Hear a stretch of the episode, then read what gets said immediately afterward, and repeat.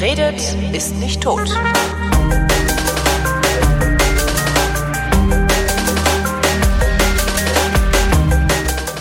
Willkommen zum Geschichtsunterricht einer Koproduktion von DLF Nova und Vrindt und aus Köln zugeschaltet wie immer Professor Dr.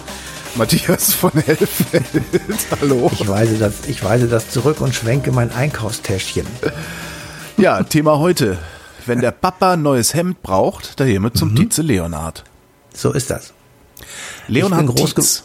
Ja, genau. Ich bin groß geworden mit einem Geschäft seines Onkels. Bei mhm. uns äh, war, brauchst du eine neue Hose, jemand zu Hertie. Ja, am Hertie. Ja, das war das Geschäft seines Onkels Hermann Tietz, Hertie. Und ähm, aus dem, was der Leonhard gemacht hat, ist ja später Kaufhof geworden. Heute Kaufhof Galeria Karstadt oder Galeria Karstadt Kaufhof oder noch anders. Man weiß es alle Jedenfalls nicht.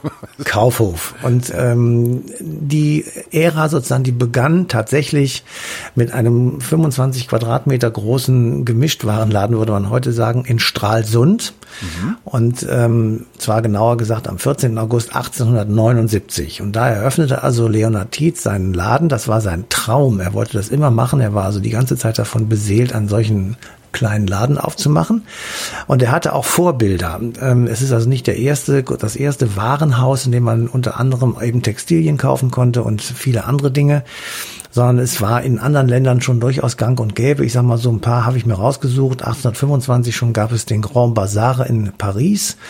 Ähm, in England äh, neun Jahre später eröffnet das berühmte Harrods und ähm, man kann irgendwie sagen, ja, das sind so so Bazar-ähnliche äh, Ansammlungen gewesen mit Hunderten von Einzelhändlern und nicht wirklich ein Warenhaus im richtigen Sinne, so wie wir das vielleicht kennen, sondern eher so ein bisschen der Vorläufer von einer Mall oder von einem ja, Einkaufszentrum, haben wir ja heute vielleicht in Deutschland Shop. Shop in ja. Shop heißt das. Ne? Wenn du heute ja, in, Shop in, Shop. in Berlin am Alexanderplatz in den Kaufhof gehst, siehst du genau das wieder, dass da äh, genau. viele verschiedene Marken ihre einzelnen Shops und so, ja. Mhm.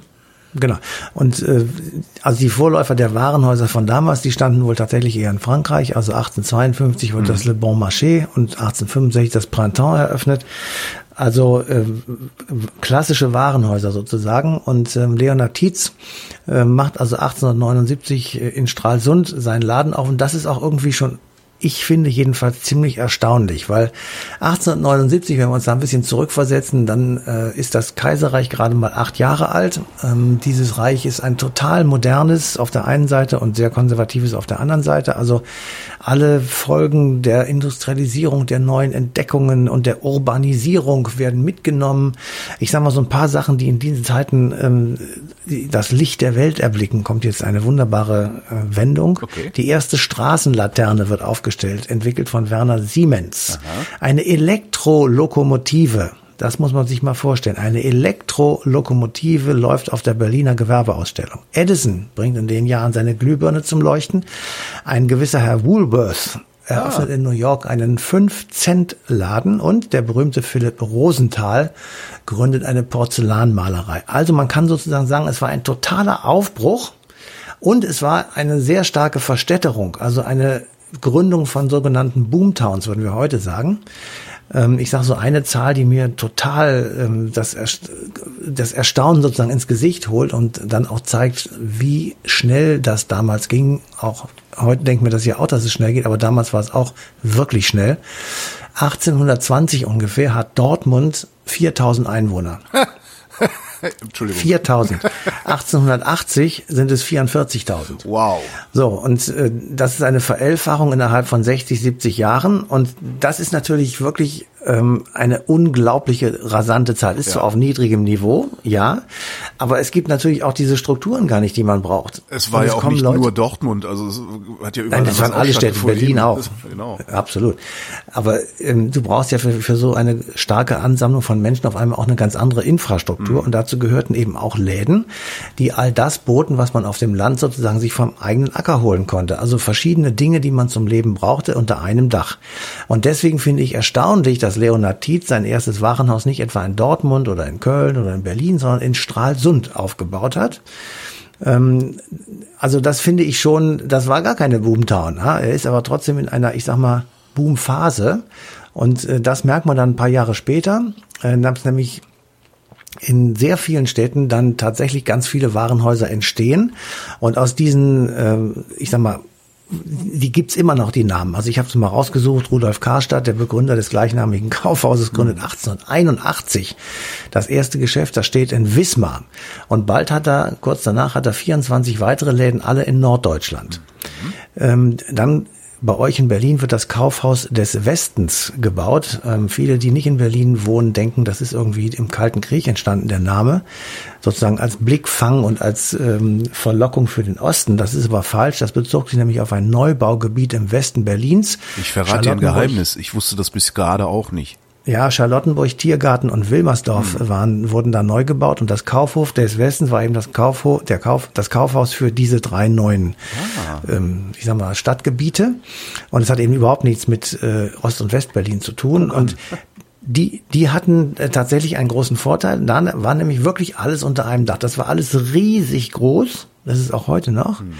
Ähm, und durch diese starke Verstädterung konnten sich die Menschen eben dann an einer Stelle komplett versorgen, sozusagen. Das war die Idee und das funktionierte auch eine ganz lange Zeit nach dem Motto, alles unter einem Dach. Da gab es auch Slogans, ja, bei Kaufhof oder bei Karstadt finden Sie alles unter einem Dach. alles unter einem Dach. Tausendfach alles unter einem Dach, ja. ganz genau.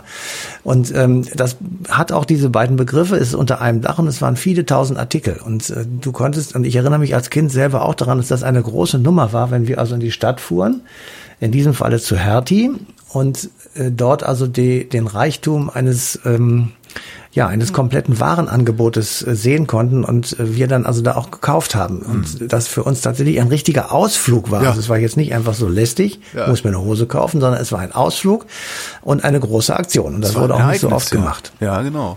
genau. Und ich kann mich auch noch dran erinnern, zu meiner Kindheit ähm, gab es auch noch die kleineren Warenhäuser in den kleineren Städten, die ja dann sehr schnell doch weggestorben sind. Ich kann mich daran mhm. erinnern, dass wir immer in einen Ort namens Euskirchen gefahren sind, mhm. was die nächstgrößere, größere äh, Stadt war, von, von da aus, wo ich groß geworden bin. Und da gab es einen Laden, der hieß äh, Teitge. Mhm. Und das war auch noch so ein Kaufhaus. Hat meine Mutter dann Bettwäsche geholt, äh, ich mhm. habe Spielwaren geguckt. also, also ja, Fast ja. schade, dass es das nicht mehr so gibt, ne? Ja, ja ähm, also wir haben, wir kommen da noch drauf. Ich romantisiere, also, ja, ja. Nee, nee, du romantisierst das, ich, ich verstehe schon, aber auf der anderen Seite, natürlich ist der Zahn der Zeit und der, ja. die Kreisläufe, die sind eben einfach so und Zeitläufe. Also ist ein bisschen, bisschen schwieriger geworden tatsächlich für solche Stellen und es haben sich einfach ein paar Entwicklungen gezeigt, die das sozusagen verhindern oder zumindest mal sehr stark einschränken. Und was eben ähm, noch dazwischen passiert ist, sonst könnte man diese Geschichten überhaupt nicht verstehen. Äh, in der Nazi-Zeit, äh, das sind jüdische Familien gewesen, Tietz, eine jüdische Familie, und die wurden dann in sogenannter Weise arisiert. Das heißt, äh, sie wurden gezwungen, ihre Geschäfte zu verkaufen. Das wurde formell alles korrekt abgewickelt, aber fand unter Zwang statt. Ähm, und diese Arisierung ist ja nochmal ein eigenes Thema, aber jedenfalls, ähm, da wurden den, den jüdischen Geschäftsinhabern gegen kleines Geld ähm, wurden die Dinge abgenommen, die sie besaßen, also die Geschäfte, die großen wie die kleinen, und an Menschen verkauft und weitergegeben, die ins damalige System passten, also Parteitreue, Linientreue der Herrenrasse angehörigen Menschen, die also das Geschäft dann weitergeführt haben. Und ähm, Natürlich nach dem Krieg äh, wurde das versucht wieder rückabzuwickeln, was aber sehr, sehr kompliziert war und jetzt rein faktisch auch wirklich kompliziert. Nicht, weil man böses, bösen Willens war, sondern es war faktisch kompliziert. Es ist in Reichsmark irgendwas bezahlt worden, das musste dann in D-Mark gegengerechnet werden und die Frage ist, wie, wie kriegst du es hin, sozusagen einen Ausgleich zu errechnen, mhm. weil es eben ganz schwierig ist, den Wert einer äh, Währung, also den Kaufwert, wirklich ähm, zu vergleichen. Ähm, du kannst natürlich sagen, okay, wie viel hat ein Brot gekostet, aber die Herstellung des Brotes war damals ein anderes, äh, hatte ein anderes Quantum als eben 100 Jahre später oder 50 Jahre später. Mhm. Ähm, versucht wurde, dass äh, der Kaufpreis, der gezahlt wurde, war die eine Summe und das, was es tatsächlich wert war, war die andere. Und die Differenz sollte nachträglich noch einmal bezahlt werden, sodass dann irgendwann ein richtiger Kaufpreis in Anführungsstrichen entstand, der aber trotzdem eigentlich die Arisierung sozusagen nachträglich sanktionierte ja. und legitimierte, weil die die Besitzer waren nicht die eigentlichen Besitzer. Ja. Was ist da eigentlich Und, schiefgelaufen? Warum hat man nicht gesagt Rückgabe? Ähm, naja, du hast so ja das nach, nach, nach 89 in der DDR. Ja, es gab viele Juden nicht mehr, die irgendwann Besitzer waren. Es war schwierig, Stimmt, die ja, Nachfahren ja, ausfindig zu machen mitunter. Und manche wollten es auch einfach nicht. Und andere haben gesagt, es gibt auch gute Argumente, ähm, das nicht zu tun, weil viele Geschäfte zerstört waren. Die wurden von denjenigen, die dann das arisiert hatten oder bekommen hatten, wieder aufgebaut. Die haben also auch viel investiert. Mhm. Also es ist eine wirklich sehr, sehr komplizierte Geschichte, die einen eigentlich auch nur schamrot werden lässt, weil es eben überhaupt stattgefunden hat. Ja. Also das, äh, ja, das hinterher wieder gerade zu biegen, das war sehr, sehr kompliziert. Aber das eigentlich Schlimme und Furchtbare war ja, dass eben diese Arisierung stattgefunden haben, zigtausendfach. Ähm, und auch vorher schon war ja den Juden und auch natürlich der Familie Tietz im Grunde genommen das Überleben mit ihren Geschäften fast unmöglich gemacht. Die Banken wurden angewiesen, Kredite nicht zu verlängern. Schwupps bist du pleite. Das geht innerhalb von Tagen. Ja. Es gab den Boykott der jüdischen Geschäfte. Da erinnern wir uns alle 1.4.1933, wie diese Bilder in unseren Schulbüchern waren mit kauft nicht bei Juden irgendwelche Menschen, die vor Türen standen, kauft nicht bei ja, Juden mit Deutsche dem Schild wehrt euch. Ja. Deutsch, genau. Dann gab es äh, äh, das Gesetz zur Wiederherstellung des Berufsbeamtentums oder das Gesetz über die Zulassung zur Rechtsanwaltschaft. All das war antijüdisch. Ab 35 gab es keine öffentlichen Bauaufträge mehr für jüdische Firmen. Es gab unentwegt irgendwelche Boykottaufrufe lokaler Art, regionaler Art. Es gab Berufsverbote. Es gab ähm, persönliche Verfolgungen und ähnliche Dinge, so dass also ähm, viele Leute auch zur Flucht ähm, ja gezwungen waren. Und es gibt so eine Statistik, die ich auch wirklich erschreckend finde. 1938, ähm, also fünf Jahre nach Beginn der Nazizeit, waren von 100.000 jüdischen Betrieben, äh, die es wohl mal gegeben hat, nur noch 40 Prozent in Händen ihrer wirklichen Besitzer. Und diese 40 Prozent wurden sozusagen außer Landes getrieben und äh, enteignet nach der Nacht äh, vom 9. auf den 10. November 1938, der berühmten Reichspogromnacht in Anführungsstrichen, ähm, wo dann anschließend ein Gesetz äh, gemacht wurde zur Ausschaltung der Juden aus dem deutschen Wirtschaftsleben. Also da wurde einfach dann auch gesagt, okay, jetzt gibt's gar nichts mehr und dann wurde auch verordnet, was mit dem Vermögen der Juden passiert, äh, die also einfach weggegangen sind oder umgebracht wurden. Jedenfalls dann, wo niemand mehr da war, der irgendwas einklagen konnte.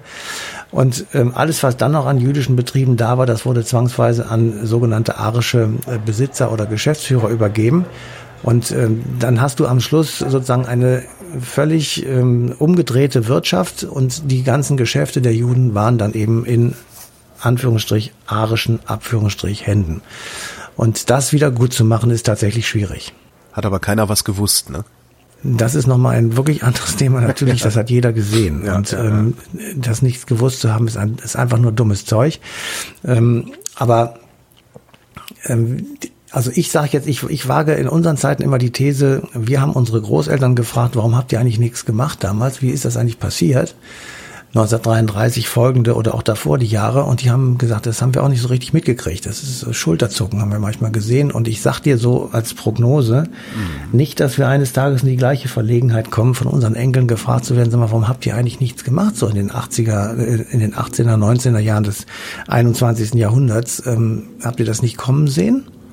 Und ähm, das sind einfach Dinge, die sich dann tatsächlich entwickeln, wo du dann sagst, ah, das ist, ich guck da jetzt weg, ich mach nichts, ich ja. zuck mit den Schultern, ich äh, fahre in Ferien, ich was weiß ich. Ja, du hast Ausreden hast du genug und dann ist es irgendwann zu spät. Ist die Familie Tietz denn irgendwann wieder zum Warenhausbetreiber geworden oder waren die alle weg und, und umgebracht? Nein, nein, also Leonard Tietz ist gestorben eines natürlichen Todes 1914. Mhm. Und ähm, wie jetzt, was jetzt mit den anderen, also der Hermann Tietz, das ist sein Onkel gewesen im Übrigen, das ist ja der berühmte Gründer äh, der, des Hauses Hertie. Ähm, der ist schon 1907 gestorben okay. und ähm, die Nachfolger, die sind alle so in den 20ern gestorben und dann ist im Prinzip der Name übrig geblieben. Ähm, sodass also im, im Grunde genommen war es eine, eine wirklich weit verzweigte Familie, die sich eben in diesem Einzelhandel ähm, aus kannte und das gemacht hat und diese beiden schwergewichtigen Kaufhäuser sozusagen ins Leben gerufen haben. Und die sind heute beide, und das ist am Schluss äh, einer solchen Sendung wirklich auch nochmal zu erzählen und zu erwähnen, die sind jetzt beide im Grunde genommen ähm, ja, durch diese Wandel, durch den Wandel der Zeit äh, weg vom Einkaufszentrum für junge Kinder oder Kinder und Jugendliche und Eltern gleichzeitig verdrängt worden durch den, natürlich durch den Einzelhandel im Internet, ähm, durch diese unfassbare ähm, Versandstruktur, die wir mittlerweile hier haben. Ähm, wir haben am Anfang der Sendung ein Beispiel gemacht. Der Moderator wohnt in einer kleinen Straße im, in der Kölner Südstadt, mhm. äh, sieht das Auto von einem der vielen Paketlieferanten, flitzt dahin, weil er gerade weg ist von zu Hause und sagt mal, ich erwarte ein Päckchen, kannst du mal gucken, ob das so? Und dann sagt er, in welcher Straße wohnt, sagt er die Straße, sagt er, in dieser Straße, und die ist nicht sehr groß, muss ich alleine heute 80 Pakete ausliefern. Ja. Das ist der nackte Wahnsinn. Ja, das ist der totale Wahnsinn. Das ist der totale Wahnsinn. Und von den 80 Paketen, die alle aufgerissen und äh, benutzt irgendwie ausgepackt werden und dann entsprechender Müll entsteht, davon werden 60 wieder zurückgeschickt, weil die Paar Schuhe eben doch nicht passen. Mhm. Und ähm, das macht natürlich über, also in meinen Augen überhaupt keinen Sinn ähm, unter ökologischen Aspekten und äh, unter Transport-Logistik-Aspekten und so weiter macht das keinen Sinn. Auf der anderen Seite ist es natürlich sehr verlockend, aber, und das ist die Konsequenz für Hertie, Kaufhof und Karstadt, es macht natürlich das klassische Warenhaus kaputt. Ja, und dann hast so, du natürlich noch die Shopping-Malls am Stadtrand. Ja, genau. Es gibt es gibt jetzt ähm, neue Ideen sozusagen, dass man ähm, das zu einem Erlebnis macht, wenn man irgendwo shoppen geht mit Eisbuden und schönen Cafés und äh, guten Restaurants, dass du ähm, edel, ähm, na, also Lebensmittel in, in bester Qualität sozusagen mhm. anlieferst. Das ist ja bei euch im KDW auch in Berlin, ähm, wo man also tatsächlich zum Schlemmen geradezu hingehen kann, ähm, dass du einfach das Einkaufen zu einem anderen Erlebnis machst, dass du jetzt nicht mehr einfach sagst, ich will was einkaufen, sondern ich werde mich dort einen Tag lang aufha äh, aufhalten und ich werde viel erleben, ich werde äh, Unterhaltung haben, ich werde ähm, ja Spielchen machen oder ich kann gut essen und nebenbei eben auch einkaufen. Das könnte eine Strategie sein, die eben in den großen Malls, die etwas außerhalb der Städte sind, äh, funktionieren. Aber in den Städten, dort, wo die Kaufhäuser früher waren, dort ist es komplett schwierig. Und wir haben eine Zukunftsforscherin gefragt, die also ähm,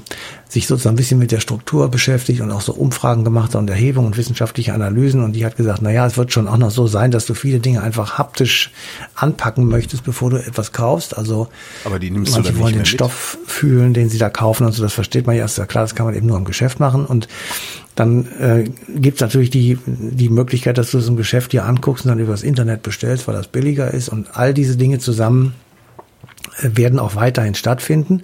Aber es gibt auch so eine Tendenz zurück. Also es gibt so ein bisschen auch ähm, bei vielen Menschen, ich sag mal, die Lust am Shoppen gehen, die Lust am Rumbummeln, die mhm. Lust am Gucken und sich einfach inspirieren lassen, was man natürlich im Internet so nicht gut kann da ist es schon sinnvoll, wenn du einfach weißt, was du haben willst und eben nicht mehr herumsuchen musst, dann kannst du genau gucken, das will ich haben, ich weiß, wie das aussieht, ich weiß, wie es funktioniert und so weiter. Das gilt insbesondere bei Elektrogeräten oder bei der ganzen, ähm, alle Mediengeräte, alle Handys etc., die kann man sich gut dort besorgen, da muss man nur einmal gucken, wie sie aussehen, die Funktionen kennt man sowieso alle, also insofern ähm, ist das natürlich tatsächlich äh, sinnvoll und dann werden, wie du eben sagtest, so Shop-im-Shop-Systeme werden sich entwickeln und entwickeln sich ja auch schon, dass du einfach sagst, es tun sich dann die großen Marken zusammen und bauen irgendwo ein, ein Erlebnispalast, äh, bei de, in dem man auch einkaufen kann. Bad Münstereifel. Zum Beispiel. Was, was äh, auch interessant ist, eine, eine Entwicklung, ähm, bei der ich mir vorstellen kann, dass sie relativ rasant gehen wird, weil sie, äh, also wir haben das letztes Jahr gesehen hier in Berlin, da gab es einen Amazon Pop-Up Store. Das war ein Laden von Amazon, wo sie, ich weiß nicht, die 500 beliebtesten Produkte oder sowas hatten. Du konntest da hingehen, konntest die anfassen, konntest die ausprobieren, konntest damit rumspielen, du konntest sie aber nicht kaufen. Ja. Du hast gesagt, also du konntest sie nicht kaufen und mitnehmen, sondern hast gesagt, ah, geil, das will ich haben. Hast mhm. in der App geklickt und dann ist dieses Produkt, was du dir vorher angeguckt hast, zu dir nach Hause geliefert worden. Und äh, ein Freund von mir, der ist, äh, ist so Food-Aktivist, der hat auch erzählt, er hätte in den USA schon äh, Konzepte gesehen, wo das genau das auch mit Lebensmitteln gemacht wird, wo du in den Laden gehst, wo du gar nicht mehr wirklich vor Ort einkaufst, sondern nur da durchläufst und dich inspirieren lässt hm. und sagst, ich möchte heute Abend was kochen mit dem und dem und dem und dem, der und der und der Zutat, die ich hier im Laden gesehen habe. Und mhm. wenn du dann nach Hause kommst, hat der Lieferant dir das gebracht. Mhm. Das ist möglicherweise die Zukunft davon. Ich bin sehr Irgendwie gespannt. sowas wird es werden. Weniger Versand ja. wird es auf gar keinen Fall geben, glaube ich. Nee, ähm, aber das, äh, das hat die auch gesagt, es gibt äh, tatsächlich jetzt vermehrt, ähm, ich sag mal, einen umweltfreundlichen Versand. Also es gibt viele Elektroautos, es gibt viele Elektrofahrräder, die es ausliefern und so. Also da gibt schon auch ähm, ein Umdenken. Das, mhm. äh, das ist wohl so, aber ähm, es ist natürlich trotzdem, also in meinen Augen hirnrissig, aber das zählt nicht, was ich sage. Matthias von Hellfeld, vielen Dank. Ja, Bitte. Und euch danken wir für die Aufmerksamkeit und verweisen auf den 19. August 2019, denn da läuft die passende Ausgabe Eine Stunde History auf DLF Nova.